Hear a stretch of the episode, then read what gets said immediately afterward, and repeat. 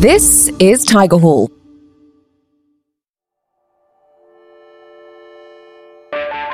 The year is nineteen seventy-five and we're in Iceland. It's the twenty-fourth of October, a day that Icelandic men will soon call the Long Friday. Why? The women are having the day off. Children are running riot. Schools and factories have shut down. Supermarkets have run out of sausages, the only thing men know how to cook. You see, the U N had declared nineteen seventy-five as Women's Year, and the women of Iceland were determined to make this count. On the twenty-fourth of October, it was decided no woman would do any work. No paid work, but also no childcare, cooking, cleaning. The invisible work that I'm sure every one of you listening knows make our societies function. A year later, Iceland passed the Gender Equality Act, which outlawed sex discrimination. The country has also been named by The Economist to be the best country to be a working woman. All around the world, this invisible work is one very big element of what makes being a working mother so challenging. It's unpaid, it's a disaster if no one does it, and globally, women spend three to six hours on it a day, compared to a man's average of thirty minutes to two hours. For this next conversation, I'm going to be speaking to Mary Beth Ferrante. A few years ago, Mary Beth was a senior vice president at a major bank, but after returning to work after maternity leave, was shocked to find how little understanding and empathy existed for her at this stage of life. She was inspired to start W R K three sixty, an advisory, training and coaching platform that works with people leaders and managers to become the empathetic leaders needed for the future of work. This invisible work, like I mentioned in the Iceland story, is going to come up in this conversation, and the mental load that's been previously mentioned in the trail. We're also going to talk about the disconnect between organisations and mums, and the transition back into work after maternity. I ultimately want to find out from Mary Beth how we can make our workplaces more inclusive. I've got a lot of ground I want to cover with her, so let's get going. Mary Beth, why is being a working mother still so shit? Ah, such a great question, right? In my opinion, I believe it is simply because there are too many people that it will not serve if it changes. And it ultimately comes down to power. And at the systemic levels, the people in power do not want to give space for those of us that are caregivers to make it easier.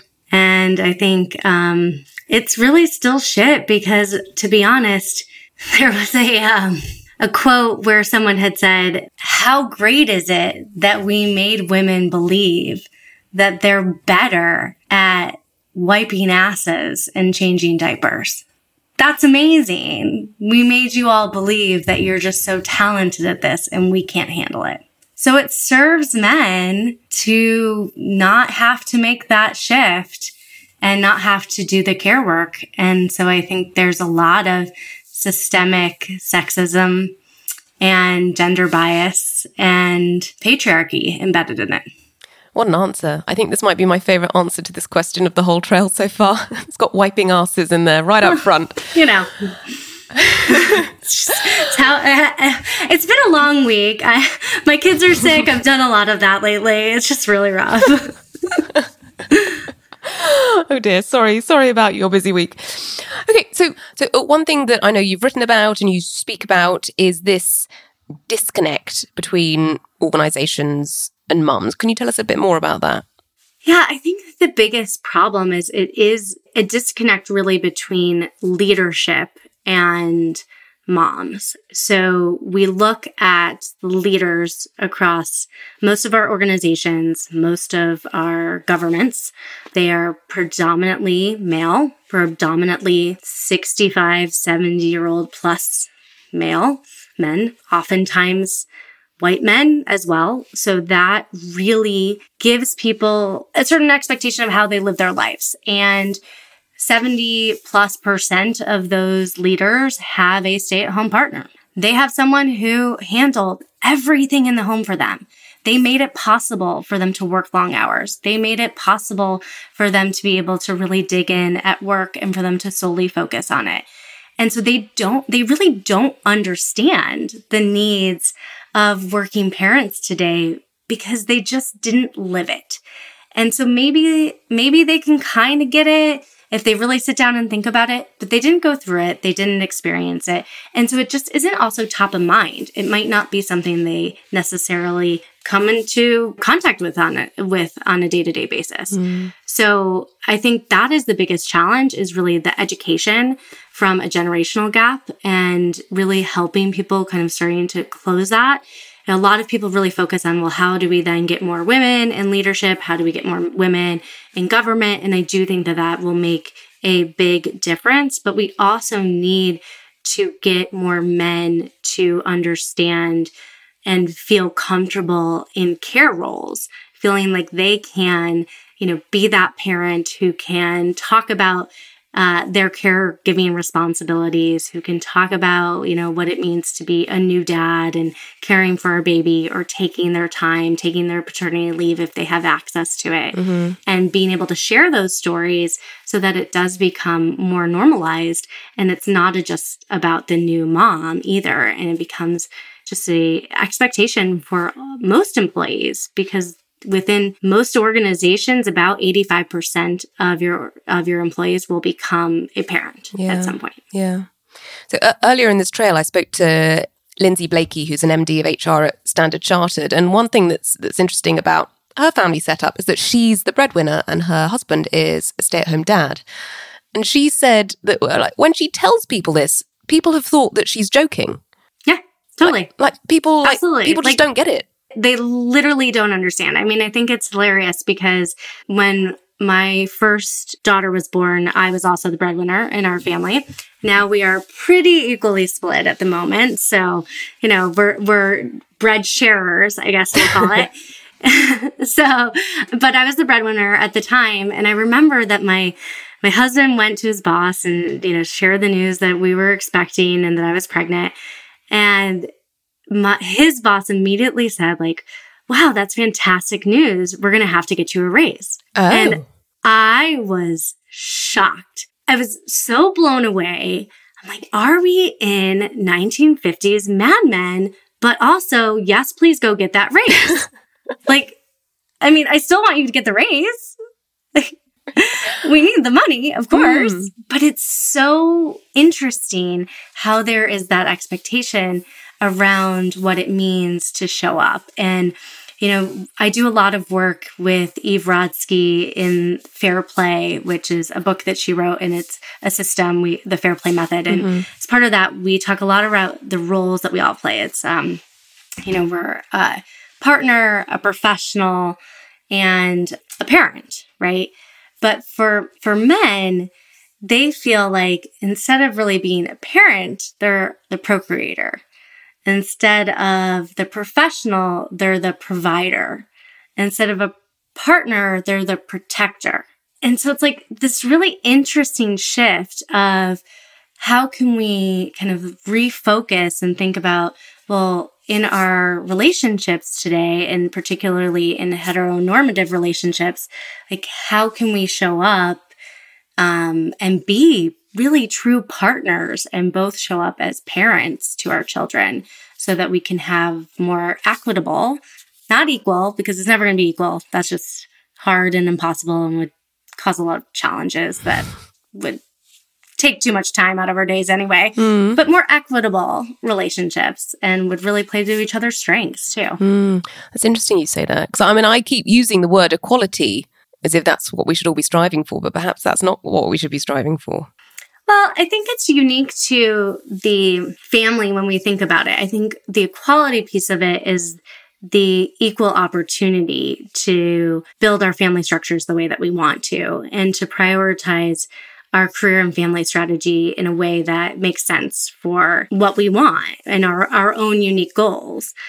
Where I think it becomes more about the equitable balance is it's always dependent, you know, on kind of the give and take of if, for example, I'm really stepping into a new role or, you know, gaining a new client or have a really big project coming up that I'm working on, well, then I'm going to lean on my partner to step up more in the caregiving responsibility. Mm. And then that might shift as he's going for a promotion, or I'm, you know, maybe really familiar with my role. I've been doing it for a couple of years or something like that. So I think there's always a little bit of give and take. And also as your children's needs change around how you may lean in or to different priorities for your family. But ultimately, I think it's about giving everyone the the opportunity to think about their career and their family in a integrated way and with a kind of totality of it, right? The idea that you can think about both people's careers,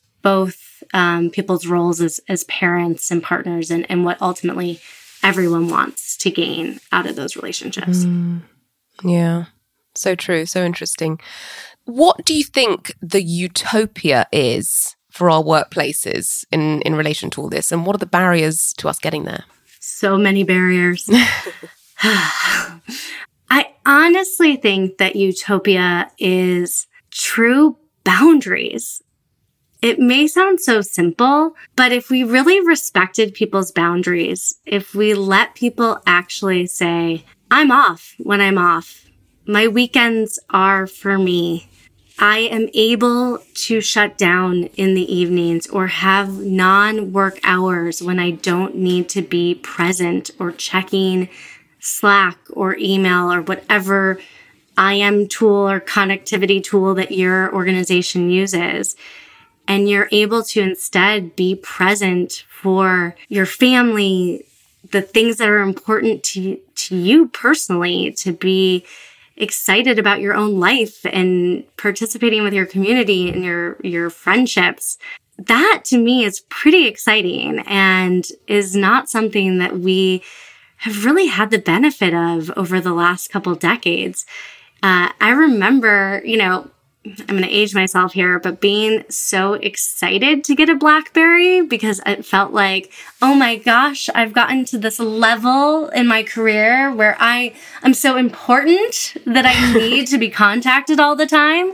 Like, oh, like how is that a thing where I was excited to be contacted all the time? Like, no, thank you. Take it back. I don't want it. Like, I'm good. You know, I, I, I really think if we can start by just having organizations that truly respect people's time and recognize that everyone's time actually is equal. We all only have twenty-four hours in a day, and not every moment of that should be spent at work. That would be a game changer. Yeah. I know exactly what you mean about the BlackBerry. I remember in my early twenties, my friend got a BlackBerry from work and I was so, God, it seems so grown up. She's so important, but she hated exactly. it, of course. Yes, it's awful. Oh, terrible, terrible. um. Okay, one thing I wanted to ask you about. I was re-listening last week to a conversation I had with Kausik Rajgopal, who's the C H R O at PayPal. Amazing, amazing guy. Mm-hmm. I was asking him about what doesn't work well for encouraging an inclusive culture. And he said that a mistake they've made in the past and that people often make is giving people too much theory for how to be inclusive. So like a very well-intentioned training, but it's not interactive. It's mostly just theory and, and words. And he was saying that without context, without examples, it just doesn't amount to anything. You've got to get people to put themselves in other people's shoes and to appreciate what the other person is is feeling and going through. How can we do this for working mums? Yep, absolutely. I love this question. The very first time that I did a training on parental leave, I had drummed up this whole exciting training and had all these incredible examples and had this incredible role-playing exercise where everyone was assigned a different, you know, role, that a hat they had to put on, literally. And they were, ass- you know, assigned whether they were the person who was pregnant or maybe someone who has recently returned to work or the twenty-five-year-old who had to take on the additional work and was very annoyed and mm-hmm. frustrated. And so they all got these little cards and had to play out the scenario. And it was a resounding success. And it also took two and a half hours. And the feedback from the C H R O was, this is amazing. This was so fantastic. How can we scale this in our thirty thousand person organization? We cannot pull everyone out for three hour half day workshops. And we don't have the funds and the budget to do that. And so I think this is one of the biggest challenges. There is obviously some technology that I think helps, but we've all sat through too many on-demand video trainings, even when they acted out and you're kind of just hitting the button mm-hmm. to go next, to go next, right? So it, there is something about actually taking on that role-playing and being able to do it and go through the motions yourself. Mm-hmm. But it is hard to scale that.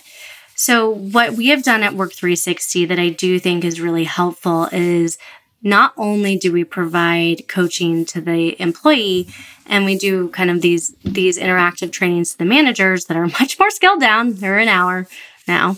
Um, but we provide coaching for the managers.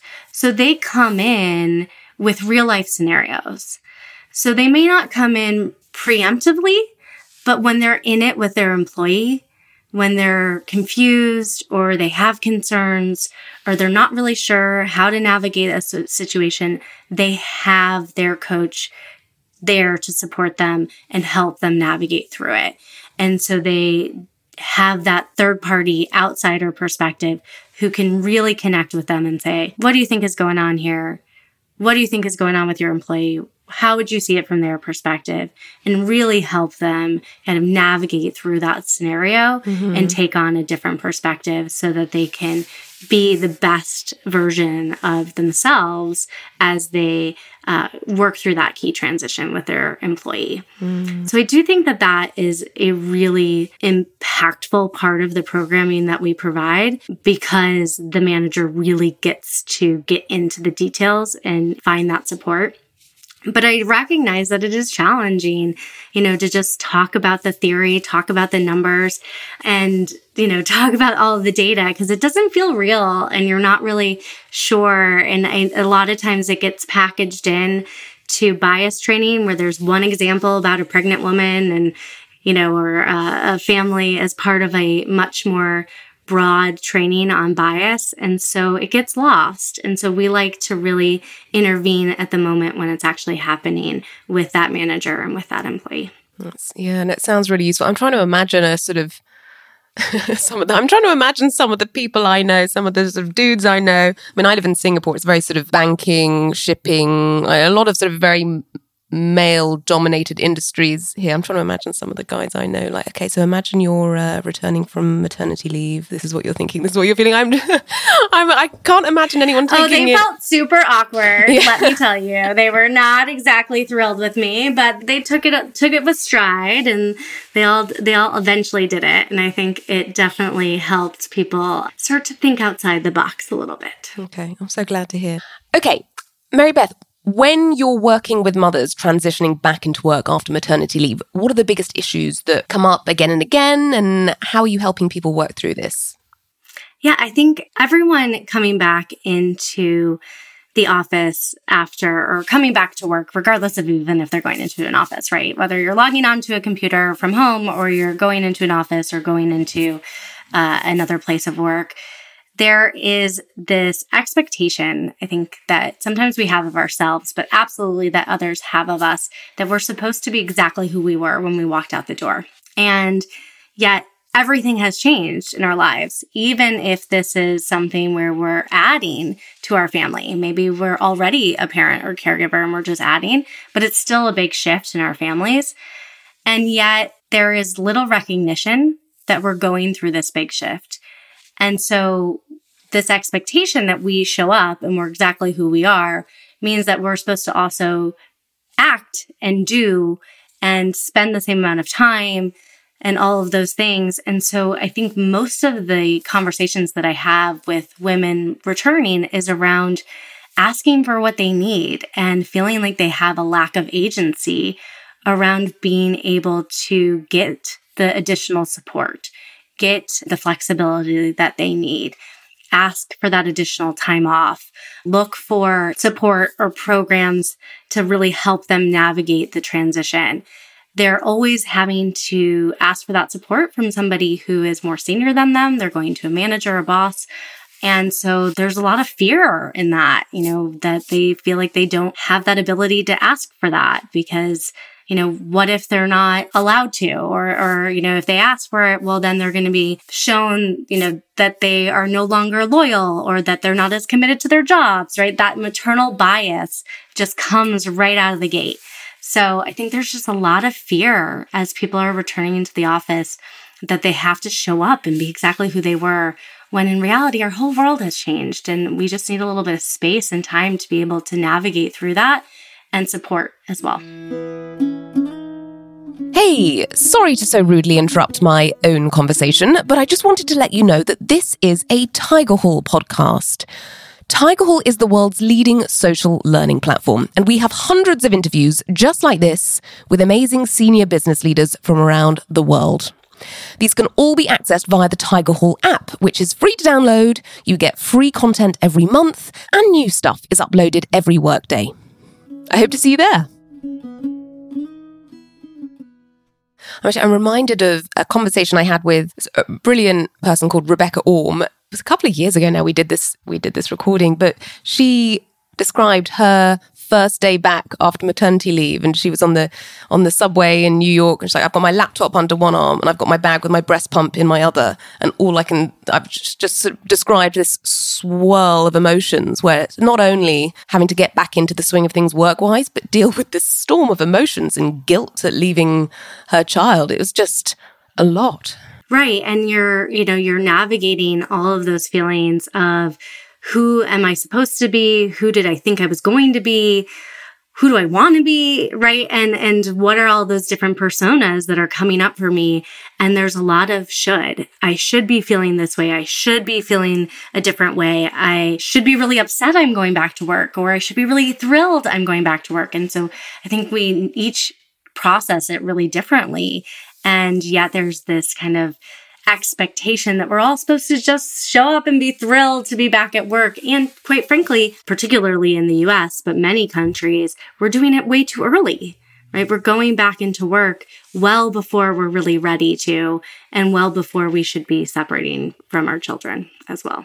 Mm. And so dealing with this, sort of the emotional side of the transition, how are you working with mums in a sort of practical way and giving them the, the steps and the, the tools to make this transition easier?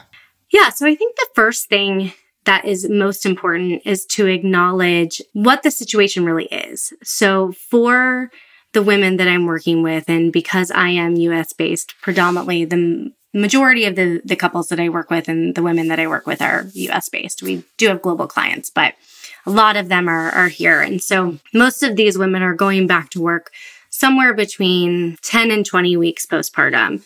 And they're the lucky ones. Remember, uh, in the U S, twenty-five percent of women go back to work two weeks after having a baby, which is the most insane situation in the world. However, um, so we start with that because I want them to recognize that it is not normal, that they are not supposed to feel normal, that this isn't something that they should feel like they should be able to do really easily, that going back into a work world and separating from your two-month-old or your four-month-old is easy, and dropping them off in a daycare setting or having another caregiver come to your home is just like natural, because it isn't. And so I always want to start with grounding them that they're in a very difficult situation. And so it's okay to have any emotion that they do. Mm. And then we get into more of like the logistics of things and how do you actually navigate those, right? So what is the support that you need? What can you ask for? What flexibility is available for you? If you have a partner at home, how can they be supportive? Where can they step in? What are the tools or the kind of things that we can rely on, and really looking at building out their, their village of support, but absolutely always just kind of grounding them in the reality of kind of the lack of systemic support that they do have. Mm. And so when you work with companies as well, how are you helping them to make sure that uh, there is more support, that this isn't such a emotional roller coaster and fraught with so many issues? Yeah, so I think one of the the most important things that we focus on at Work three sixty is really educating and training the manager. And we absolutely continue to provide one-on-one and community support for the parents and the caregivers going through that transition because they absolutely need it.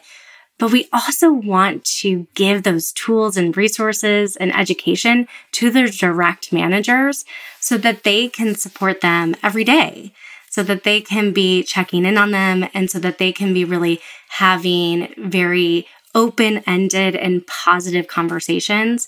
And so instead of the new parent coming back into work, having to ask for time to go pump or for the new flexible schedule or to be able to leave right at five p.m. so that they can go pick up their child from daycare or, you know, relieve a nanny or their partner at home, we want those managers to be checking in on them and saying, how can I support you?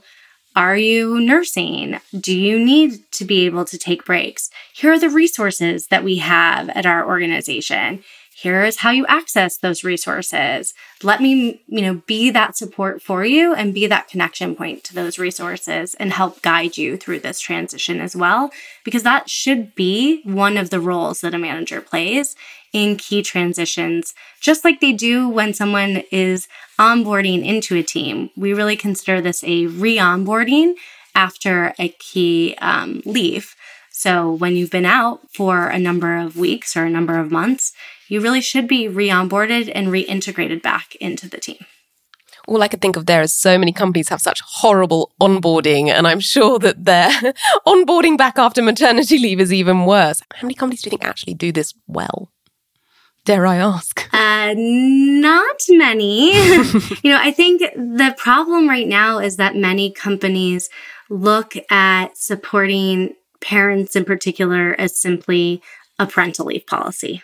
Yeah. And that's it. Mm-hmm. And they don't really look at the lifespan of care and how we need to be looking at, you know, it's, it is, yes, care of, you know, newborn phase for parents, but it really is the whole lifespan and spectrum of care, right from caring for ourselves as individuals, but then recognizing that it's not just newborn care. It's, you know, parents have challenges throughout the different key transitions in their children's life. Then we also care for elders. You know, we care for our partners, our spouses. We have sick kids. Mm. I just was out last week, right, for two days with two little sick girls. So it doesn't end. And I think many companies feel like, oh, well, we've handled it because we have parental leave. Yeah. And they need to understand that that is just one very important, but one piece. So I was actually, I was going to ask you about this later on. It's on my, my list of questions towards the end, but actually perfect to bring it up now. I have heard from friends who don't have children, that there is sometimes a bit of, that they feel, feel a bit resentful when allowances are made for working parents. Oh, you know, she never has to do evening calls because, you know, she has kids and everyone knows that she doesn't need to do, she doesn't work evenings. But yeah, then, you know, I've got a, a spouse I want to hang out with. I've got a mum who's maybe not doing very well. Like, how do you deal with the, the, the resentment that, that can, that can happen?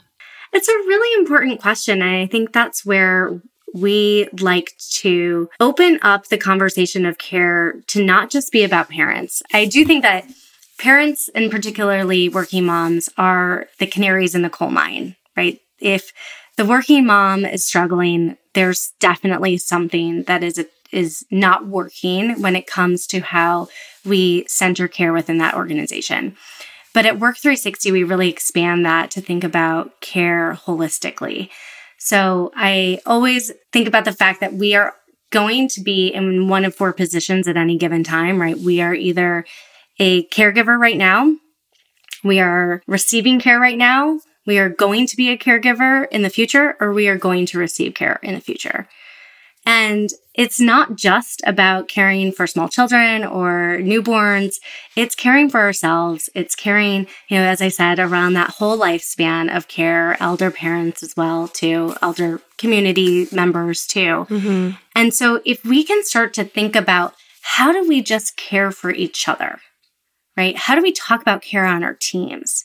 How do we make sure that we're having conversations and setting boundaries so that, yes, maybe the people on our team that have small children and who are doing dinner time, maybe they're offline between five p.m. and seven, but maybe you're offline between seven p.m. on when mm. they're maybe logging back on and getting a few more things done. Or, you know, maybe you're really protecting lunch times and you're getting to take a longer lunch or go do something in the middle of the day and run that errand that is really important to you while that new parent works through their lunch so that they can pick up their child from daycare. So just understanding that everybody has care needs and looking at how we can respect each other's boundaries and balance those needs across the entire team is really important. Yeah, it makes so much sense. It's so obvious when you say it, but people aren't doing it. It's hard. Exactly. It's still hard. And it feels, you know, and I think especially when people have to cover for someone's leave in particular, it mm. can feel really a burden. And this is, again, where we lean on managers to really look at how they can position these opportunities. If someone on your team is going out on leave, how can you look at their workload and say, all right, is there an opportunity for someone to really stretch in their role and take on something that they haven't had a chance to before? Is this a leadership opportunity? Or, you know, how can we divvy this up so that it isn't going to be a burden for one person or two people? How can we also really be very focused on what the priorities are within our team so that people aren't getting burnt out?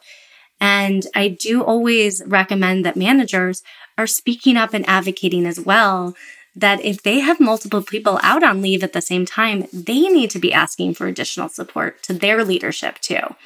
And so that they're getting that extra hand or, you know, borrowing someone from another team, even if it's part-time or whatever resources they might need to mm. ensure that the work gets done too. Yeah. So one thing I've heard from quite a few people is one really hard thing that isn't spoken about very much is getting back into the workforce after you've taken a break, a couple of years out yep. for your young kids. Then your, you know, your experience, your qualifications are out of date and you're lacking confidence. What's your advice here? It is really challenging, and I don't want to sugarcoat it. It's absolutely difficult, and I think there's a few things. Number one, we are starting to see organizations be more open to gaps on resumes just in general. They're recognizing that there are a lot of different reasons why people are taking time off. So that's helpful. It's not super helpful, but it, it does make it a little bit no- more normal. I think the second thing is to really look at your experiences outside of the work uh, workforce and translate them into more work-related terms. So how can you talk about your experiences at home in how they translate to work? So, okay, sleep training. I know it seems totally crazy and has nothing to do with work, but if you are thinking about sleep training your child, you probably have done at least a few hours of research. You've looked at different types of scenarios, different types of ways that you could approach it. You have gotten buy-in from some key stakeholders, likely your partner or spouse, if you have one, to find out, you know, if they're on board with this. Um, you've maybe even done some focus groups by talking to your friends and your peers about their experience and what happened. And then you've done a trial run with your baby to see how it went. And, you know, you, you've started that experience. And ultimately, you decide if you're going to, you know, choose one path, and you create a plan, and then you go ahead and kind of execute that plan. So you are doing work every single day. I mean, we talk about being a stay-at-home mom is like one of the hardest jobs in the world, and it absolutely is. And so I think we need to start to think about how we can share some of those experiences, because as working parents, but especially as stay-at-home parents, we are learning skills of adaptability, empathy, Um, you know, project management, crisis management, negotiation. If you've ever negotiated with a to- toddler, oh my goodness, it is. It's challenging, right? You know, So it's then how can you share that with people that you would potentially be working with? I don't want to also say that that's going to just get you right in the door, because I do think then you have to take some additional steps to really show that you're ready and dedicated to being back. So if you've been out for a few years, what's the industry that you're going back into? You know, making sure that you are participating in that industry, whether it's getting back into, you know, particularly like networking groups or doing industry webinars or just getting kind of back into the knowledge of that industry, reading, you know, publications or, or trade publications for your industry, just so that you have kind of the latest and greatest on what's going on. I absolutely think networking becomes really critical, getting back to connecting with individuals and sharing with them your experiences. There are a lot of programs now around reentering the workforce, so that can absolutely be helpful as well as a way to connect back in with companies, or to even look at the companies who are using reentry programs. So even if you aren't going through one, it's a good way to say like, hey, these companies are using them, so they might be more open to me, even if I'm not going directly through this like reentry program. They just generally have been hiring people who've taken a break from the workforce, so they might be more open to my experience. So having that additional, showing and demonstrating that you've done that additional work, I think is really critical as well. And then if you have a specific like skill set that needs to be brushed up, you know, if you are a coder and you need to learn a new coding language, or you need to brush up on a skill set, like that's absolutely something super critical to make sure that you've done that before you're kind of asking to get back in the workforce. Yeah. What's that saying that people say, well, if you want something, if you want to get something done, ask a mom. Exactly. Ask the busiest mom in the world in the room and she'll get it done for sure. So the mental load is something that people keep mentioning to me. And I, I, I don't think anywhere else in this trail someone has actually laid out what this is and why it's such an issue. I wonder if you could just do that for us. Sure. Yeah. So the mental load is really everything that goes into conceiving and planning a task. And so this actually comes also from the work that I do with Fair Play and with Eve Rodsky. And so we talk about the mental load in a lot of different ways. You know, sometimes we talk about like the invisible work. We sometimes talk about like she-fault or kind of default parent. But it's also been referred to as like the ticker tape in your head, right? It's like all the things that are just running that running list. But when you really think about the mental load, I think about it too as the strategy piece. Okay, actually, I think a really good example of the mental load comes especially around childcare in the summer. So in the summer, especially in the U S, we have about an eight-week gap with no school. So you have to figure out where your kids are going to be, mm-hmm. right? Great. Summer camp. The conception piece is that you know your kids have to go somewhere, but you also know have to know when to sign them up, which means that you also have to be part of like the mom text chain that is telling you when all of the signups are and what are the popular camps and what is the most exciting ones and what are the ones that people really actually want to go to and actually have fun at and what are the ones that are terrible and please definitely don't go there.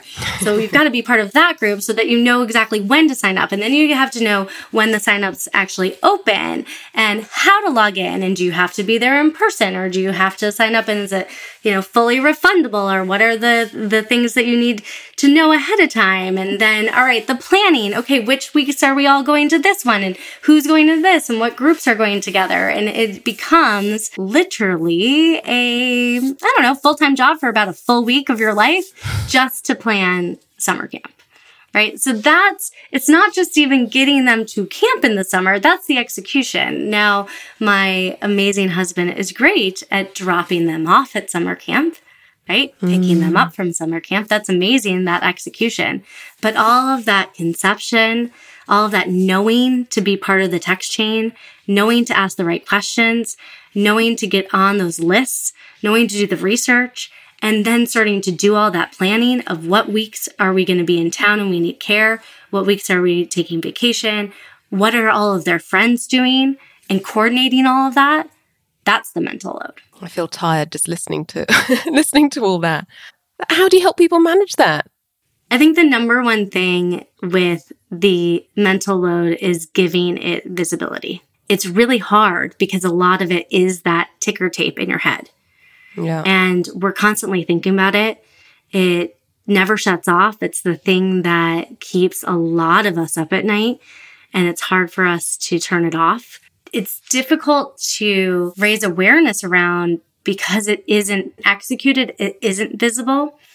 So when you start to really share with other people what goes into the task, that it's not just signing them up for summer camp and taking them to summer camp and picking them up and making sure that they had a great day, right? It's all of these other pieces and really starting to lay that out for your partner and recognizing that that is important and valuable piece to your family, helping kind of unearth that, that it's not just summer camp, right? It's, that's times a hundred, times a thousand other things that we do. Mm-hmm. And then really starting to strategize with your family members on like, how are you going to start to help share that mental load with them so that it's not always on you?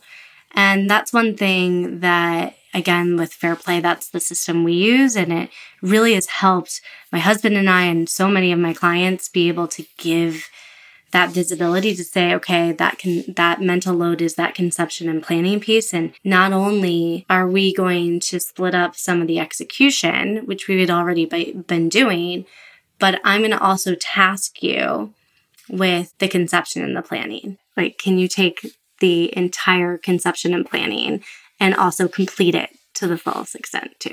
So yeah. I don't have to remind you or nag you, because none of us want someone nagging. No, none of us wants to be the nag. Exactly. And that that's, I think, was always so surprising to me is when a partner is like, oh, don't nag me. I'll get around to it. And then it's like, well, will you just make sure you remind me? I'm like, well, which is it? It can't be both. Mm. So you got to just own it. You just got to go. Yeah. So one thing Juliana um, in this trail said is that um, the data shows that women are doing more of this mental load, mm-hmm. but men are sure that they are doing the same amount of work. Well, I think one of the things that really helps a lot of the men that I work up, work with is many of them will say to me, well, if, if my partner would just tell me what to do, I'd be happy to help. And I always start with, okay, let's think about that phrase, happy to help. Are you a partner in the home? Or are you a helper? Mm. And then the next piece is, if you are at work, do you go into your boss every day and say, how can I help today? Or do you walk into your job and have your list of things that you need to accomplish and your meetings to go to, and you know who to contact, and you know who you need to engage to get things done? Probably the latter. Right? So that's usually what your partner is looking for in the home. They want you to be able to come yeah. in and know what you own so that you can come in and say, okay, I know what I'm going to do. I know I, I don't have to ask. I don't have to say, how can I help? Because mm-hmm. I already know the pieces that I own in the home. Okay, Mary Beth, what can leaders do? What can individuals do to make being a working mom just a little bit less shit? Such a great question.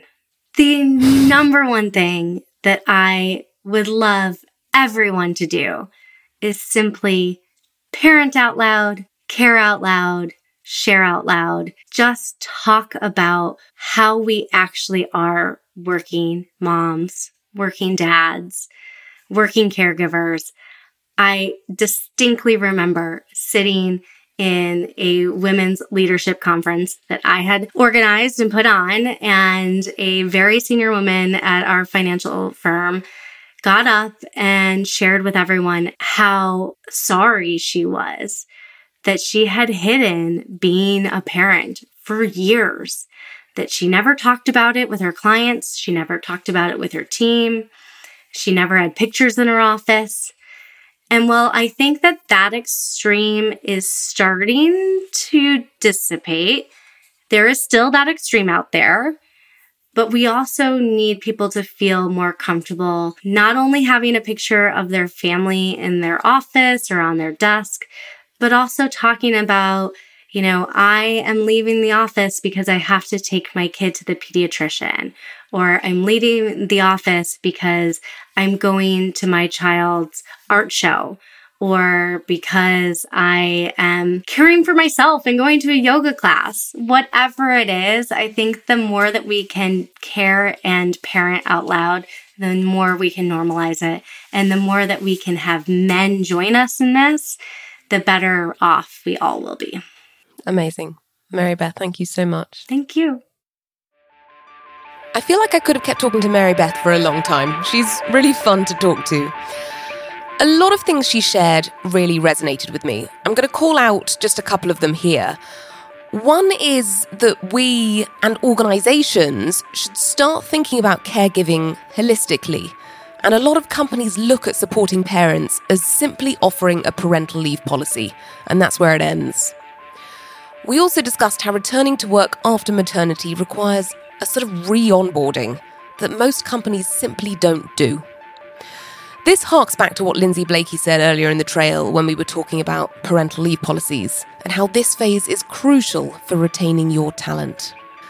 I also loved Mary Beth's breakdown of the mental load and the invisible work that tends to fall on women's shoulders. Going back to the Iceland story I shared right at the beginning of this episode, they made a very clear point about this all the way back in nineteen seventy-five. I wonder what would happen if the rest of the world's female population now all down tools for a day. Following this would certainly make for a very interesting podcast trail. Let me know if anyone's up for it. Next in the trail, we're going to be speaking to Vrushali Gord about the challenges facing single mothers in the workplace today. You've been listening to a Tigerhall podcast. Quick favour. If you like this content, please hit the subscribe button so you never miss a new upload from us. And of course, if you're hungry for more, and why wouldn't you be, don't forget to download the Tigerhall app for hundreds more just like this.